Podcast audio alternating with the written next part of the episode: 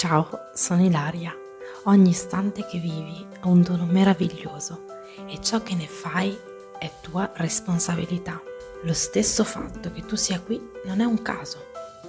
In ogni puntata ti aiuto a far emergere quella parte di te più autentica e pura,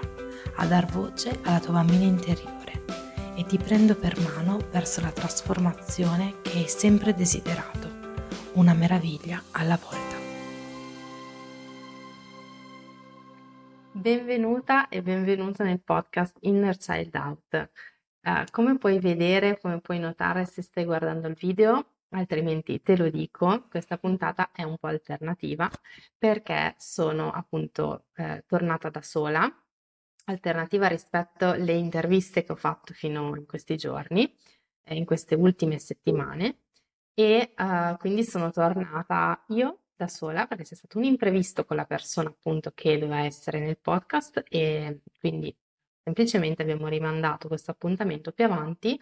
e uh, ci sono io e ho pensato di creare una puntata un po' particolare, una puntata uh, nella quale in qualche modo mi auto intervisto. Quindi eh, rifaccio eh, le domande che ho sempre fatto, insomma, alle persone appunto qua sul podcast, le faccio a me stessa.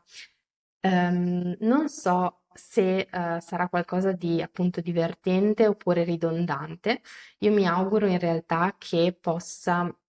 aiutare eh, voi eh, che ascoltate e anche me in qualche modo a ripercorrere quella che è la mia storia e a raccontarmi. Eh, ho imparato durante queste interviste che ci sono davvero tanti modi eh, in cui è possibile raccontarsi e specialmente è possibile farlo in modo potenziante e non limitante. E quindi voglio mettere alla prova un po' me stessa in questa, in questa giornata con questa intervista e, e, andare ad indagare nella mia storia come effettivamente il concetto di creativa vulnerabile è eh, è nato, ma si è anche um, creato dentro di me e mi ha aiutata a appunto affrontare quelle che sono state le sfide eh, della mia vita e mi aiuta tuttora a farlo. Quindi direi cominciamo. Allora, cominciamo con la prima domanda, eh, che è la seguente. Quindi raccontami la tua storia e dove inizio la tua passione, in questo caso voglio avere il focus sulla crescita per personale, sulla crescita interiore. Allora, eh, la mia storia, eh, per chi l'ha già letta, per chi ha già ascoltato anche il primo episodio, non voglio diciamo dilungarmi troppo eh, nel raccontarla, eh, diciamo che ha inizio comunque nell'infanzia, in un'infanzia in cui mi vede figlia di genitori separati, eh, di una coppia comunque separata, ma comunque mh, mm, che cerca un nuovo modo di stare insieme, ehm, un modo chiaramente sempre molto personale e che è appunto legato alle persone, cioè ogni situazione chiaramente, voglio dirlo, è a sé stante, quindi Ehm, quindi mi vede eh, figlia primogenita di una coppia appunto sposata e poi divorziata, che poi nel susseguirsi della crescita è diventata figlia di mezzo, in seguito al matrimonio appunto di mia mamma con eh, il suo attuale compagno e marito, e il quale appunto aveva eh, due figli, due gemelli, e, e quindi mi vede diciamo eh, come figlia di mezzo. Poi la mia infanzia è stata caratterizzata da eh, eventi eh, abusanti in famiglia e mm, non starò qua diciamo a dilungarmi che comunque mi hanno vista ecco vittima di questi abusi da circa gli 8 anni a circa i 16 anni ehm, momento nel quale io ho scelto di appunto parlare e liberarmi di questo peso che sentivo sulla groppa. E quindi eh, parlai con mio padre, questa per me è stata chiaramente una grossa sfida. E in quegli anni effettivamente ehm, io ho eh, sviluppato e ho esplorato nel mondo dell'arte, della creatività, eh, sia nella musica sia eh, nel canto, nella musica intendo sia con gli strumenti musicali, eh, sia nel canto, eh, perché appunto con i miei fratelli avevo questo gruppo, questo gruppo eh, in cui suonavamo, ognuno uno, str- uno strumento diverso, ognuno aveva un ruolo. Eh, io suonavo la chitarra e cantavo, il mio fratello eh, Luca, quello più piccolo, suonava il basso, Fabienne alla batteria e Ivan cantava insieme a me. E eh, questo, diciamo, mi ha permesso anche di affrontare eh, alcune, eh, alcune mie difficoltà, mie, mie insicurezze e certamente mm, non mi ha fornito gli strumenti consapevolmente. Diciamo che ad oggi posso rivedermi e dire effettivamente in quel momento quando non mi veniva uh, di cantare, quando non mi veniva di suonare, quando rifiutavo uh, quella parte era perché proprio non volevo mettermi a sentire perché era doloroso. E quindi eh, mi rivedo, ecco, ripercorrendo questa mia eh, prima fase dell'infanzia. Eh, poi eh, la mia vita, eh, diciamo, appunto dopo queste rivelazioni, ha seguito una fase, diciamo, anche mh, mm, mh, mm, pesante emotivamente, ehm, nella quale ho eh, scoperto una nuova forza, in realtà eh, il bello anche di essere vista in qualche modo e protetta eh, da parte eh, della mia famiglia, di quella parte di famiglia comunque mi che mi ha accolta, è stato molto molto bello e ehm, mi ha fatto sentire in qualche modo al sicuro ma al contempo avevo un bisogno eh, forte di ehm, eh, comunque risentire e, e, e riconnettermi con quel dolore che per me non aveva una spiegazione, che mi ha quindi traumatizzata. E eh, per questo, eh, senza saperlo, chiaramente inconsapevolmente, ehm, scelsi poi eh, di appunto andare via di casa a 19 anni e di andare ad abitare con quello che eh, rappresentava in quel momento il mio, il, il mio attuale compagno, eh, il quale appunto aveva eh, comunque una situazione personale e familiare difficoltosa e eh, quindi particolare. E in quell'occasione comunque non è mai mancata la musica, eh, ma in realtà eh, è stato proprio in quel periodo che eh, ho piano piano abbandonato il canto, ho piano piano abbandonato eh, gli strumenti, quindi poi la batteria, ho abbandonato la chitarra nella fase finale no, di questi anni perché è stata una relazione che è durata 5 anni, quindi da circa eh, il 2012, eh, che avevo circa appunto 17-18 anni, eh, fino al, fino al 2016, quindi 4-5 anni è durata. È una fetta grossa di, in cui insomma c'è stata tanta, tanta sofferenza in realtà, ma mi ci sono diciamo in qualche modo buttata in questa, in questa, in questa, uh, in questo turbine, in questa situazione. E, e ho capito diciamo a posteriori che l'ho fatto per andare a risentire, a rivivere delle situazioni uh, che appunto avevo già vissuto e che dentro di me inconsapevolmente volevo risolvere. Um, a seguito di questi anni e appunto come ho detto nella parte finale di questi anni le difficoltà maggiori che ho riscontrato erano legate al essere compresa sempre, quindi eh, quella sensazione di non essere vista era, era comunque emersa Ehm, la difficoltà principale che ho avuto con questo compagno era proprio di relazione, ma fondamentalmente eh,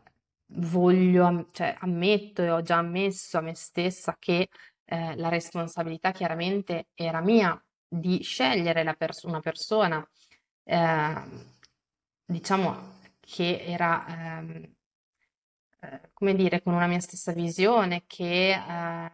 aveva dei miei stessi standard, quindi eh, invece io in realtà ho fatto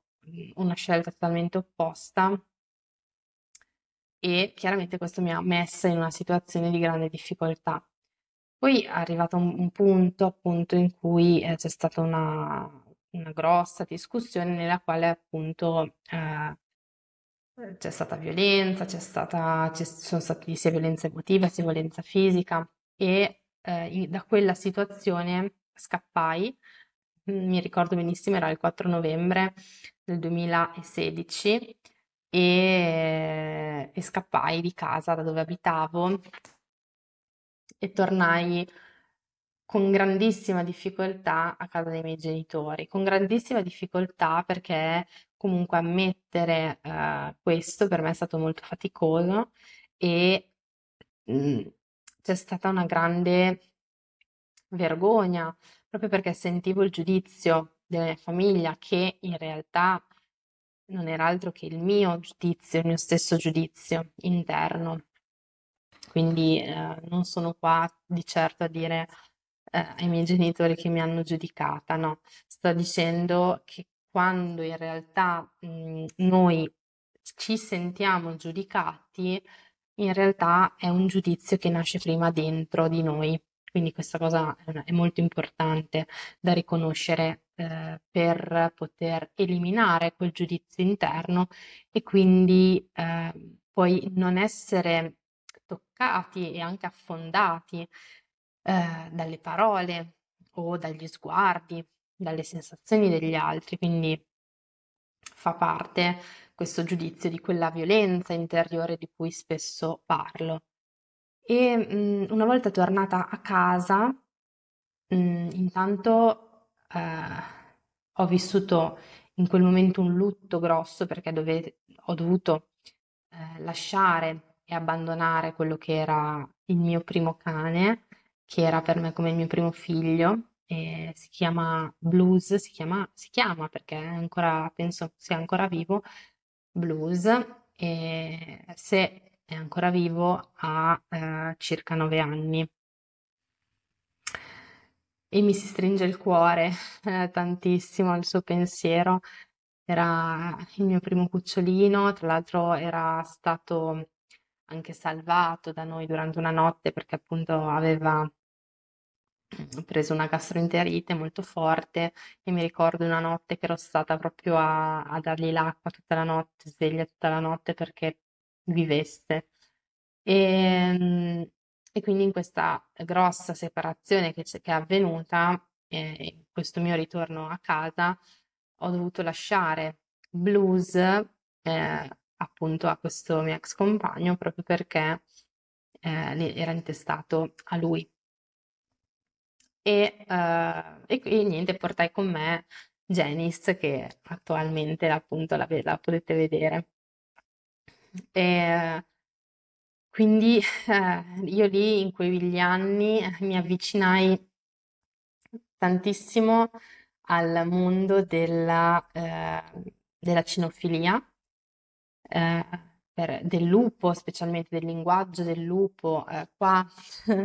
dietro di me non si vedono, però ci sono dei manuali eh, di appunto l'insegnante che seguivo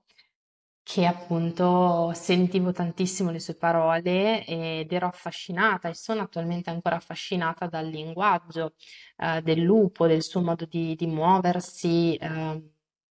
del suo modo proprio di, di, di sentire le cose, del suo essere. Sono sempre stata molto affascinata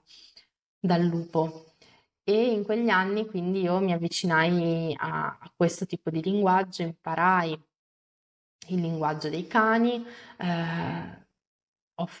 un, ho, fatto un percorso di eh, educatrice cinofila, eh, in, ho iniziato e ho fatto addestramento con Genis, quindi eh, diciamo che avevo anche pensato appunto di crearmi eh, un futuro in quest'ambito, eh, ma poi le cose sono cambiate nel momento in cui in realtà mi stavo rendendo sempre più conto che eh,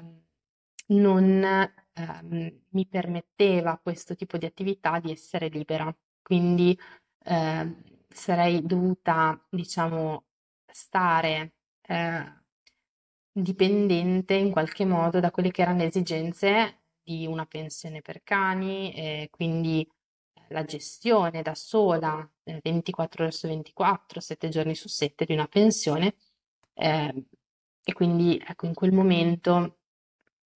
feci un passo indietro e decisi di non perseguire questa strada. E eh, in quegli anni mi avvicinai al mondo della danza, mm.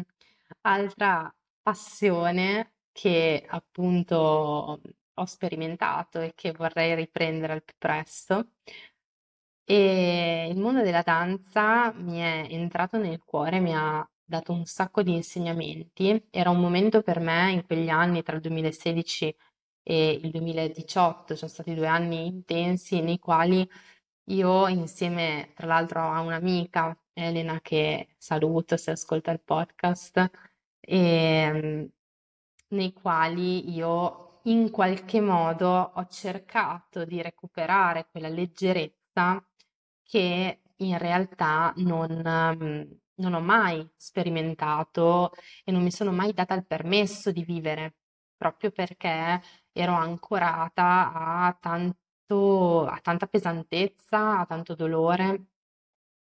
e, e mi sentivo, mi sono sempre sentita comunque molto ingabbiata e bloccata eh, perché c'era in me una paura, una paura legata al, appunto alla mia storia, al mio passato, alle esperienze che ho vissuto. E questo essere bloccata chiaramente, cosa significa essere bloccata? Significa non darsi il permesso di sentire e quindi questo non permette di vivere a pieno. Io questa cosa poi l'ho capita più avanti, adesso ci, ci arriviamo. E uh, quello che stavo dicendo era che in quegli anni appunto mi avvicinai alla danza e la danza uh, mi, mi, travolse totalmente perché comunque uh, Ste Genis, non so se avete sentito, e, ehm, comunque mi, travol- mi travolse totalmente perché appunto non appena io tornai a casa avevo un'esigenza infinita di ossigeno. Quindi mi ricordo queste mie camminate, passeggiate eh, lunghissime con Janice per ore, per facevo circa 15.000 passi al giorno. Inoltre appunto già lavoravo eh, in, in fabbrica, quindi facevo un lavoro fisico, inoltre mi allenavo tre volte al giorno e poi in- ho iniziato anche danza. E ehm, la danza, stavo dicendo, mi ha travolto perché mi ha fatto eh, intanto comprendere l'importanza della disciplina, perché eh, finché tu non provi, ci riprovi, non ci riprovi, eh, cioè finché tu provi poi riesci e però è solo la disciplina che ti permette di provare, riprovare, riprovare. Eh, prima proprio che avvenga e che eh, si riesca a fare un passo di danza, che si riesca a fare il movimento che si desidera, che si immagina, bisogna fare davvero tante prove. E queste prove sono delle continue piccole, piccole micro sfide eh, perché ogni giornata è diversa, perché ogni eh, momento in cui ti metti a provare potresti non avere quell'energia, quella, quella forza, quella potenza che serve, però è soltanto provando e riprovando che invece eh, poi eh, si scioglie. Ed è proprio anche accogliendo quei momenti vulnerabili, no? Che questo avviene. E, e quindi mi ha travolto proprio per questa cosa, questa lettura della, questa cosa sulla disciplina, che in realtà eh, già avevo in qualche modo nasato, se si può dire, l'avevo già sentita anche con, cino- con, ehm, con l'educazione cinofila e con tutto il mondo dei lupi. Ehm, quindi c'era comunque anche lì un approccio alla disciplina. Ehm, ma non lo so, era comunque in qualche modo differente, perché comunque l'approccio all'animale è differente che l'approccio ehm, ad una, ad una, ad un'arte, non so come dire, cioè è comunque arte, perché poi nel momento in cui fai una passeggiata con il cane eh, fai una, anche una sequenza eh, di ricerca, ad esempio a terra, oppure fai un, un agility, oppure fai un percorso appunto di, ehm, di difesa, comunque c'è un'armonia della gestione tra il padrone e il cane, quindi comunque anche lì c'è una sorta di danza. E, ehm, però comunque la danza con la musica, cioè per me era l'esplosione della vita, della gioia ed è ancora così. Per questo mi sono prefissata in qualche modo di recuperare questo, questo momento nella, nella settimana. E, um, e quindi oltre a questa cosa qua mi ha fatto sentire, cioè in qualche modo la danza mi ha fatto tornare a sentire nel corpo, perché comunque eh, mi ricordo quando appunto tornavo a casa che ero stanca, ma non ero stanca perché comunque avevo talmente tanta adrenalina in corpo che a volte manco riuscivo a dormire, però nel momento in cui mi sdraiavo a terra sentivo proprio tutto il mio corpo vibrare,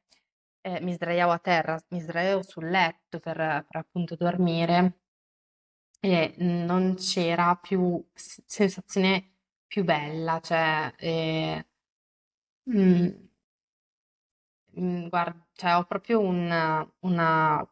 una forte sensazione anche soltanto a pensarci a quei momenti. E poi in realtà eh, cosa è successo? È successo che eh, in realtà appunto anche lì eh, ho cercato l'eccesso ed è per questo che poi ora attualmente non, non lo ricerco più questo eccesso.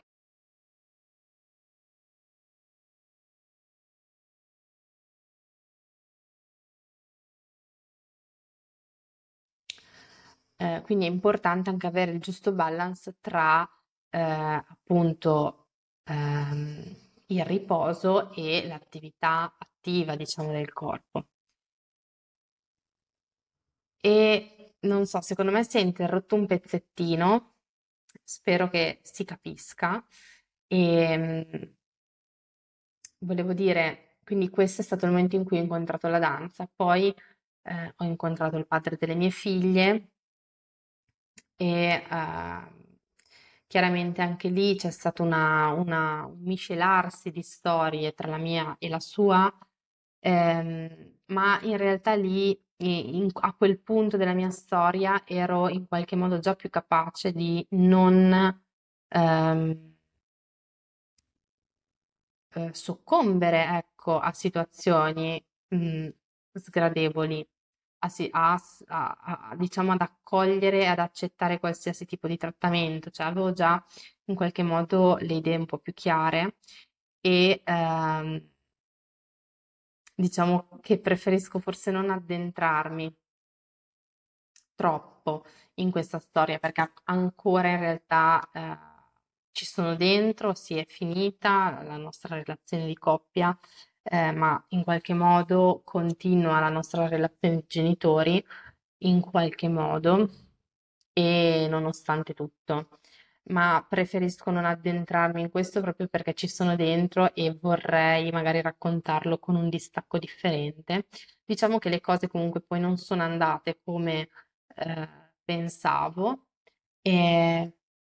e durante eh, chiaramente queste mie gravidanze quello che io ho vissuto è stato un, un enorme, eh, un'enorme lontananza. Eh, anche qui ho, ho risentito la, il, non, il fatto che non mi sentivo compresa. E è una sensazione brutta e tutto questo poi mi ha portato in realtà a trovare il mio modo di stare bene anche nel dolore, quindi anche stando, eh, avendo un momento di dolore che però lasciandolo andare. E ho imparato quindi a stare bene da sola eh, durante appunto queste eh, serate in cui io allattavo e, e diciamo in cui eh, avevo un bisogno di riconnettermi con me stessa, ho iniziato a leggere e la lettura mi ha, ehm, rif- ri- mi ha fatto ripercorrere tutta la mia storia attraverso delle storie e quindi è stato, è stato la, il là, diciamo, che mi ha aperto la, la vista e proprio rispetto all'ascolto, rispetto alla crescita, rispetto all'interiorità,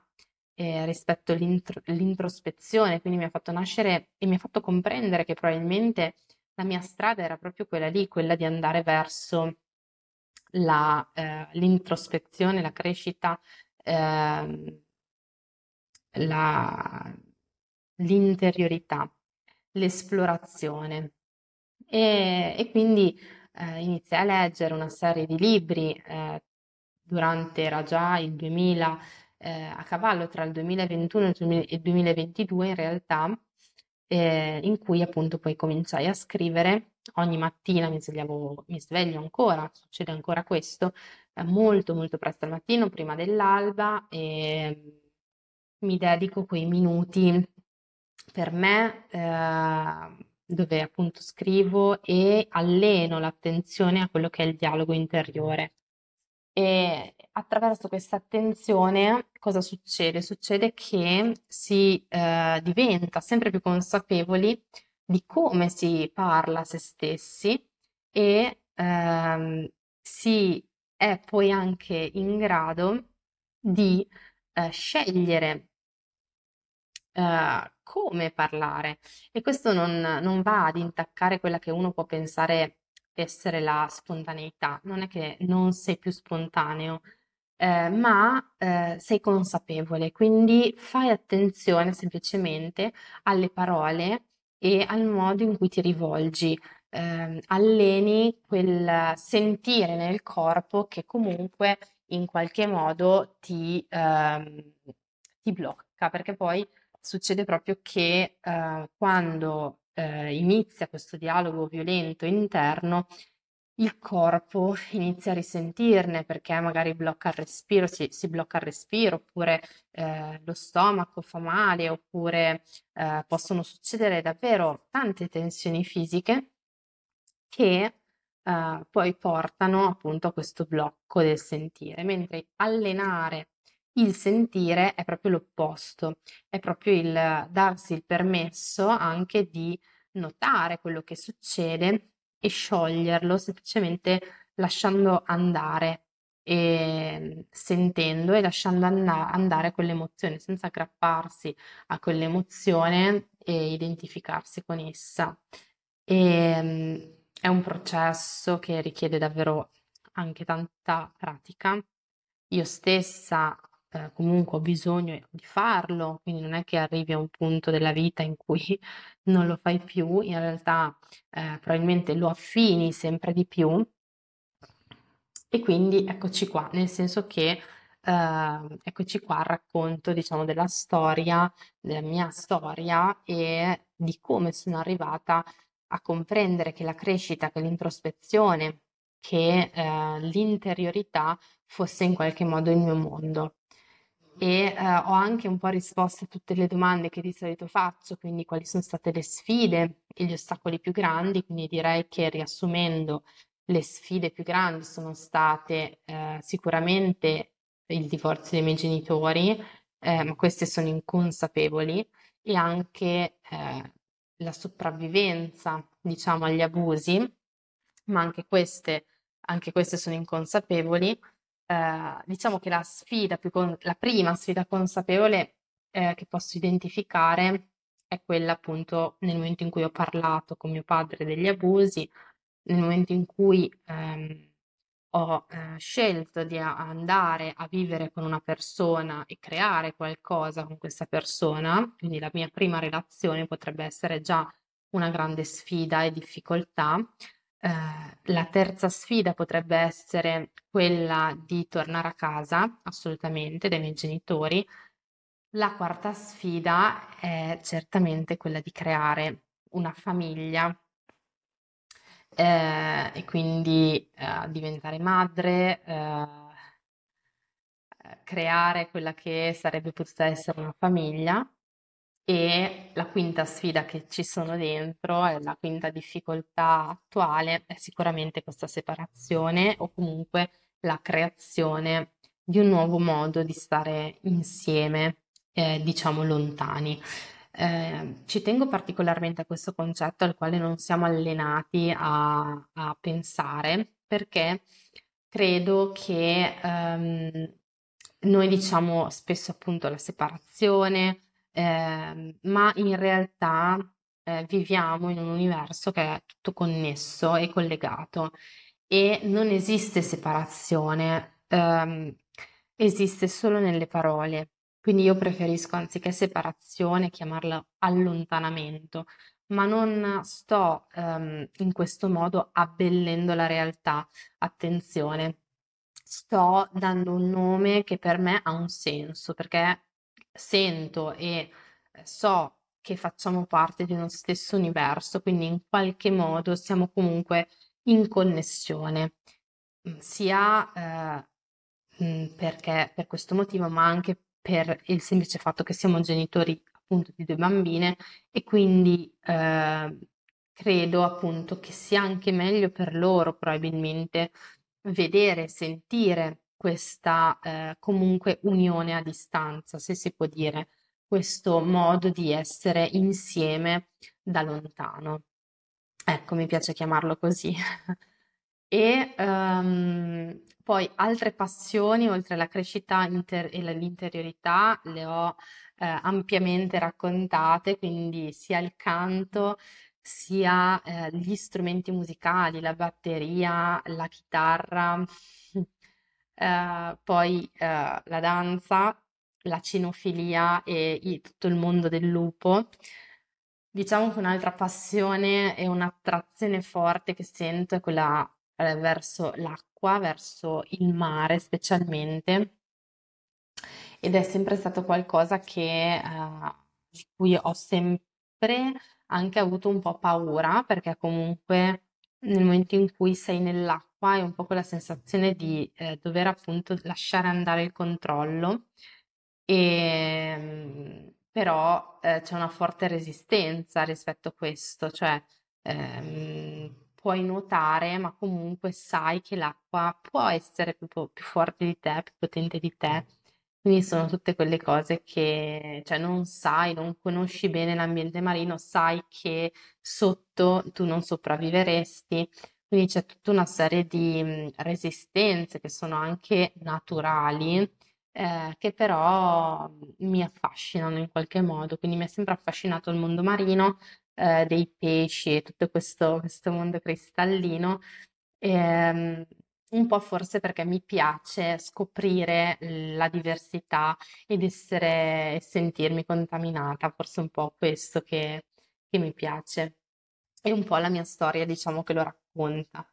Ehm, perché appunto la prima relazione, diciamo, che ho raccontato prima era con eh, un ragazzo di un'altra nazionalità, quindi non italiano, eh, del, arrivava appunto, era marocchino, eh, praticamente quasi nato qua, ma comunque eh, con origini marocchine, e appunto il padre delle bimbe che è nigeriano, quindi comunque la contaminazione mi è sempre piaciuta come qualcosa di arricchente. E quindi detto questo, allora, con il processo creativo che rapporto hai? Allora, ora questa è la quarta domanda. Col rapporto con il processo creativo ho eh, un rapporto eh, strambo, nel senso che mm, se penso appunto ad esempio alla creazione di contenuti, come potrebbe essere questa puntata di podcast, eh, c'è sempre qualcosa che pone resistenza e sulla quale eh, io in realtà ehm, che metto a tacere, che è sempre questo giudizio interno eh, questo giudice che comunque dubita di quello che è eh, la, mia poss- la mia capacità eh, e quindi è un, un, vero e proprio affidarsi a quello che è il flusso. E mi aiuta molto pensare a proprio questa cosa del, dell'universo, cioè che siamo e, e facciamo parte di un piano, di qualcosa di più grande, non un piano, di una, che esiste una forza superiore e eh, in- ognuno la può chiamare come desidera, quindi può chiamarla Dio, può chiamarla crea- creatore, può chiamarla mh, anche con un nome religioso, ma è slegato dalla religione. Il discorso che faccio io è più un discorso spirituale. Scusate, ma qua c'è la Gianna che, che ruggisce. E quindi il mio rapporto, diciamo, del mio processo creativo è proprio eh, legato a questo mio affidarsi, questo, questo mio eh, in qualche modo lasciare andare quello che, e, sentire quello che arriva. E, ehm, e chiaramente un processo anche che vede eh, un passaggio anche di accoglienza di quello che è la vulnerabilità di quel momento. Quindi ehm, può esserci un momento particolarmente eh, di bassa energia in cui non mi sento particolarmente bene, che sento che c'è qualcosa che non va e anziché reprimere questa emozione, questa sensazione nel corpo, la accolgo e ehm, permetto all'energia di fluire. E eh, chiaramente poi quando creo, quando creo il contenuto, eh, c'è sempre un momento prima, appunto, in cui di resistenza, e, ehm, che, eh, che poi permette il passaggio al durante, che è proprio l'entrata nel flusso, quindi c'è un, un piccolo sforzo da fare, eh, che non è neanche piccolo, mh, mm, probabilmente per chi inizia, ad esempio se pensa alla scrittura, scrivere al mattino,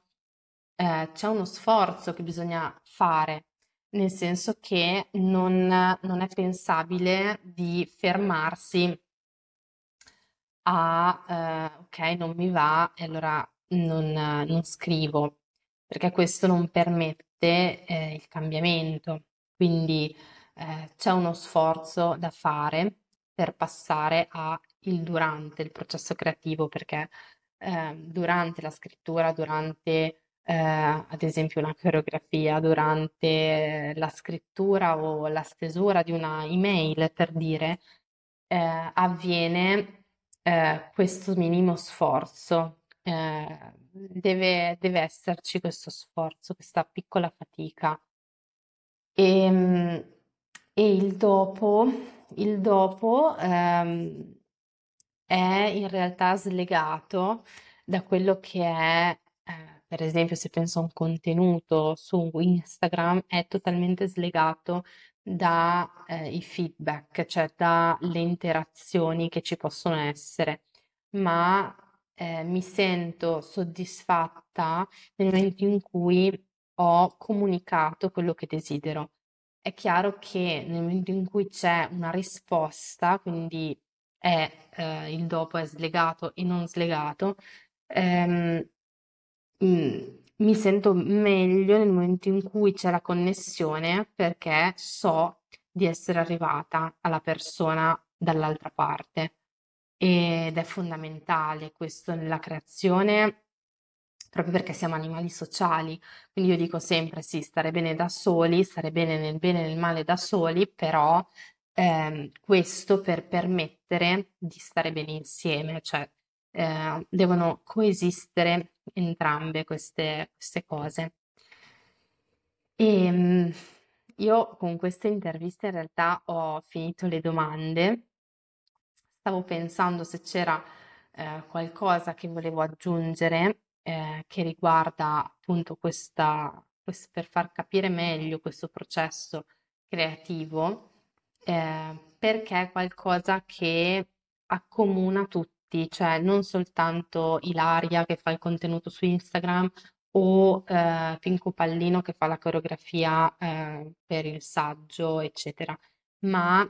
chiunque, cioè anche nella decisione, nelle piccole decisioni della giornata, questo processo creativo eh, ha un impatto e se allenato questa attenzione all'interno di quello che succede rispetto alle decisioni che prendiamo durante il giorno,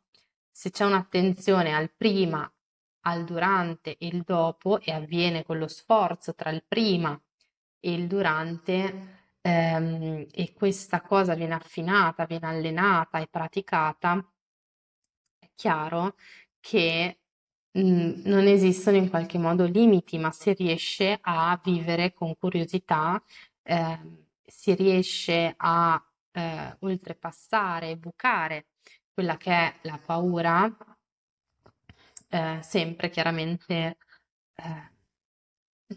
in qualche modo non, questo non va inteso, ecco quello che voglio dire è che non va inteso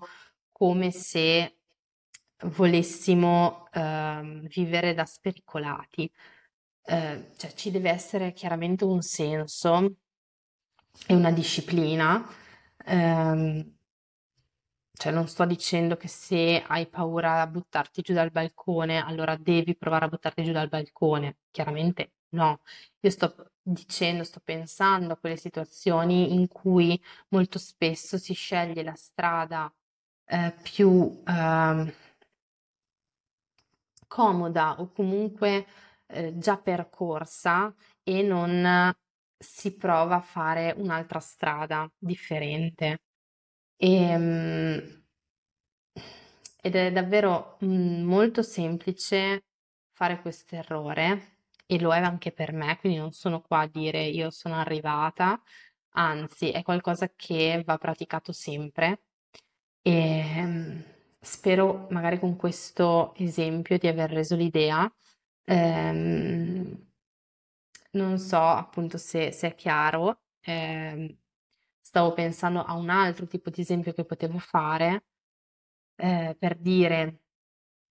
mm, mm, sto pensando a un esempio che pratico, che di quotidianità, però per dire se io entro a lavorare e eh, in reparto eh, c'è quella persona che eh, mi guarda male, io posso provare, anziché a percorrere la solita strada del abbasso lo sguardo e la ignoro, eh, posso provare a trovare un mio modo interno ehm, perché quel giudizio che sento in realtà possa, essersi, eh, possa trasformarsi in compassione per quella persona. Perché fondamentalmente quando una persona ti giudica, eh, ci sono due cose da tenere presente. La prima è che quel giudizio non dice nulla di te. E la seconda cosa da tenere presente è che se quel giudizio ti tocca, significa che um, in realtà tu ce l'hai dentro se lo sguardo di una persona ti fa sentire giudicata, ti fa sentire eh, sbagliata, significa che tu hai bisogno di lavorare su come parli a te stessa, sulla tua narrazione, sulla percezione che hai di te. Se invece eh, tu hai la consapevolezza che quel giudizio in realtà non dice niente ehm, di te. Eh, e quindi hai forte dentro il tuo sentire, ehm, il tuo valore, ehm, lo, lo conosci e, e puoi, hai talmente tanta energia dentro che puoi dare alla, a questa persona e puoi riconoscere che quel giudizio in realtà è un suo giudizio di quella persona interna e quindi provare compassione verso questa persona, verso te stessa in prima di tutto e poi verso quella persona, beh, questo è un enorme cambiamento ed è una strada che pochissimi percorrono perché è faticoso, è molto faticoso. E, ehm, eh, chiaramente tutto passa attraverso la compassione di sé, che non significa il compatimento, ma significa amor proprio, eh, quindi eh, il darsi il permesso di essere vulnerabile, quindi eh, nel momento in cui, ad esempio, riceviamo un giudizio e uh, ci sentiamo giudicati, accogliere quel sentire, quel dolore, quella vulnerabilità e permettere a quella vulnerabilità di essere una forza e dire ok, va tutto bene, eh, mm, in realtà tu sei altro. E avere quella consapevolezza ti permette di non um, giudicare a tua volta la persona, quindi di non avere quel, eh, di non, cioè il non reprimere quell'emozione ti permette di um, parlare o comunque essere diversa, percorrere una strada diversa. Ecco, per me creativa vulnerabile ha un po' questo significato e, ehm, ed è un paradigma per me illuminante, nel senso che è comunque applicabile a davvero tantissimi aspetti della vita, non solo dell'arte. Eh, nell'arte probabilmente è più ehm, lampante, quindi eh, nella creazione di qualcosa che può essere un disegno, può essere una canzone, può essere una coreografia, ehm, in quel contesto è più lampante, eh, nel senso che si vede di più, si vede meglio, ehm, mentre nella vita quotidiana è più difficile. Ma avere questo tipo di approccio credo che sia la chiave di svolta. Eh, io credo che con questo episodio, diciamo un po' improvvisato, che parla di me e, e parla di quella che è la mia storia, di quello che è il progetto che vorrei portare avanti e, e parla di tutti, penso, eh, diciamo è tutto. E noi, anzi, dico e vi ricordo e ti ricordo di andare a ehm, di entrare sul gruppo Telegram nel quale ci sono ancora poche persone, ma vorrei davvero riempirlo di, di persone appunto che sentono questi, eh, queste parole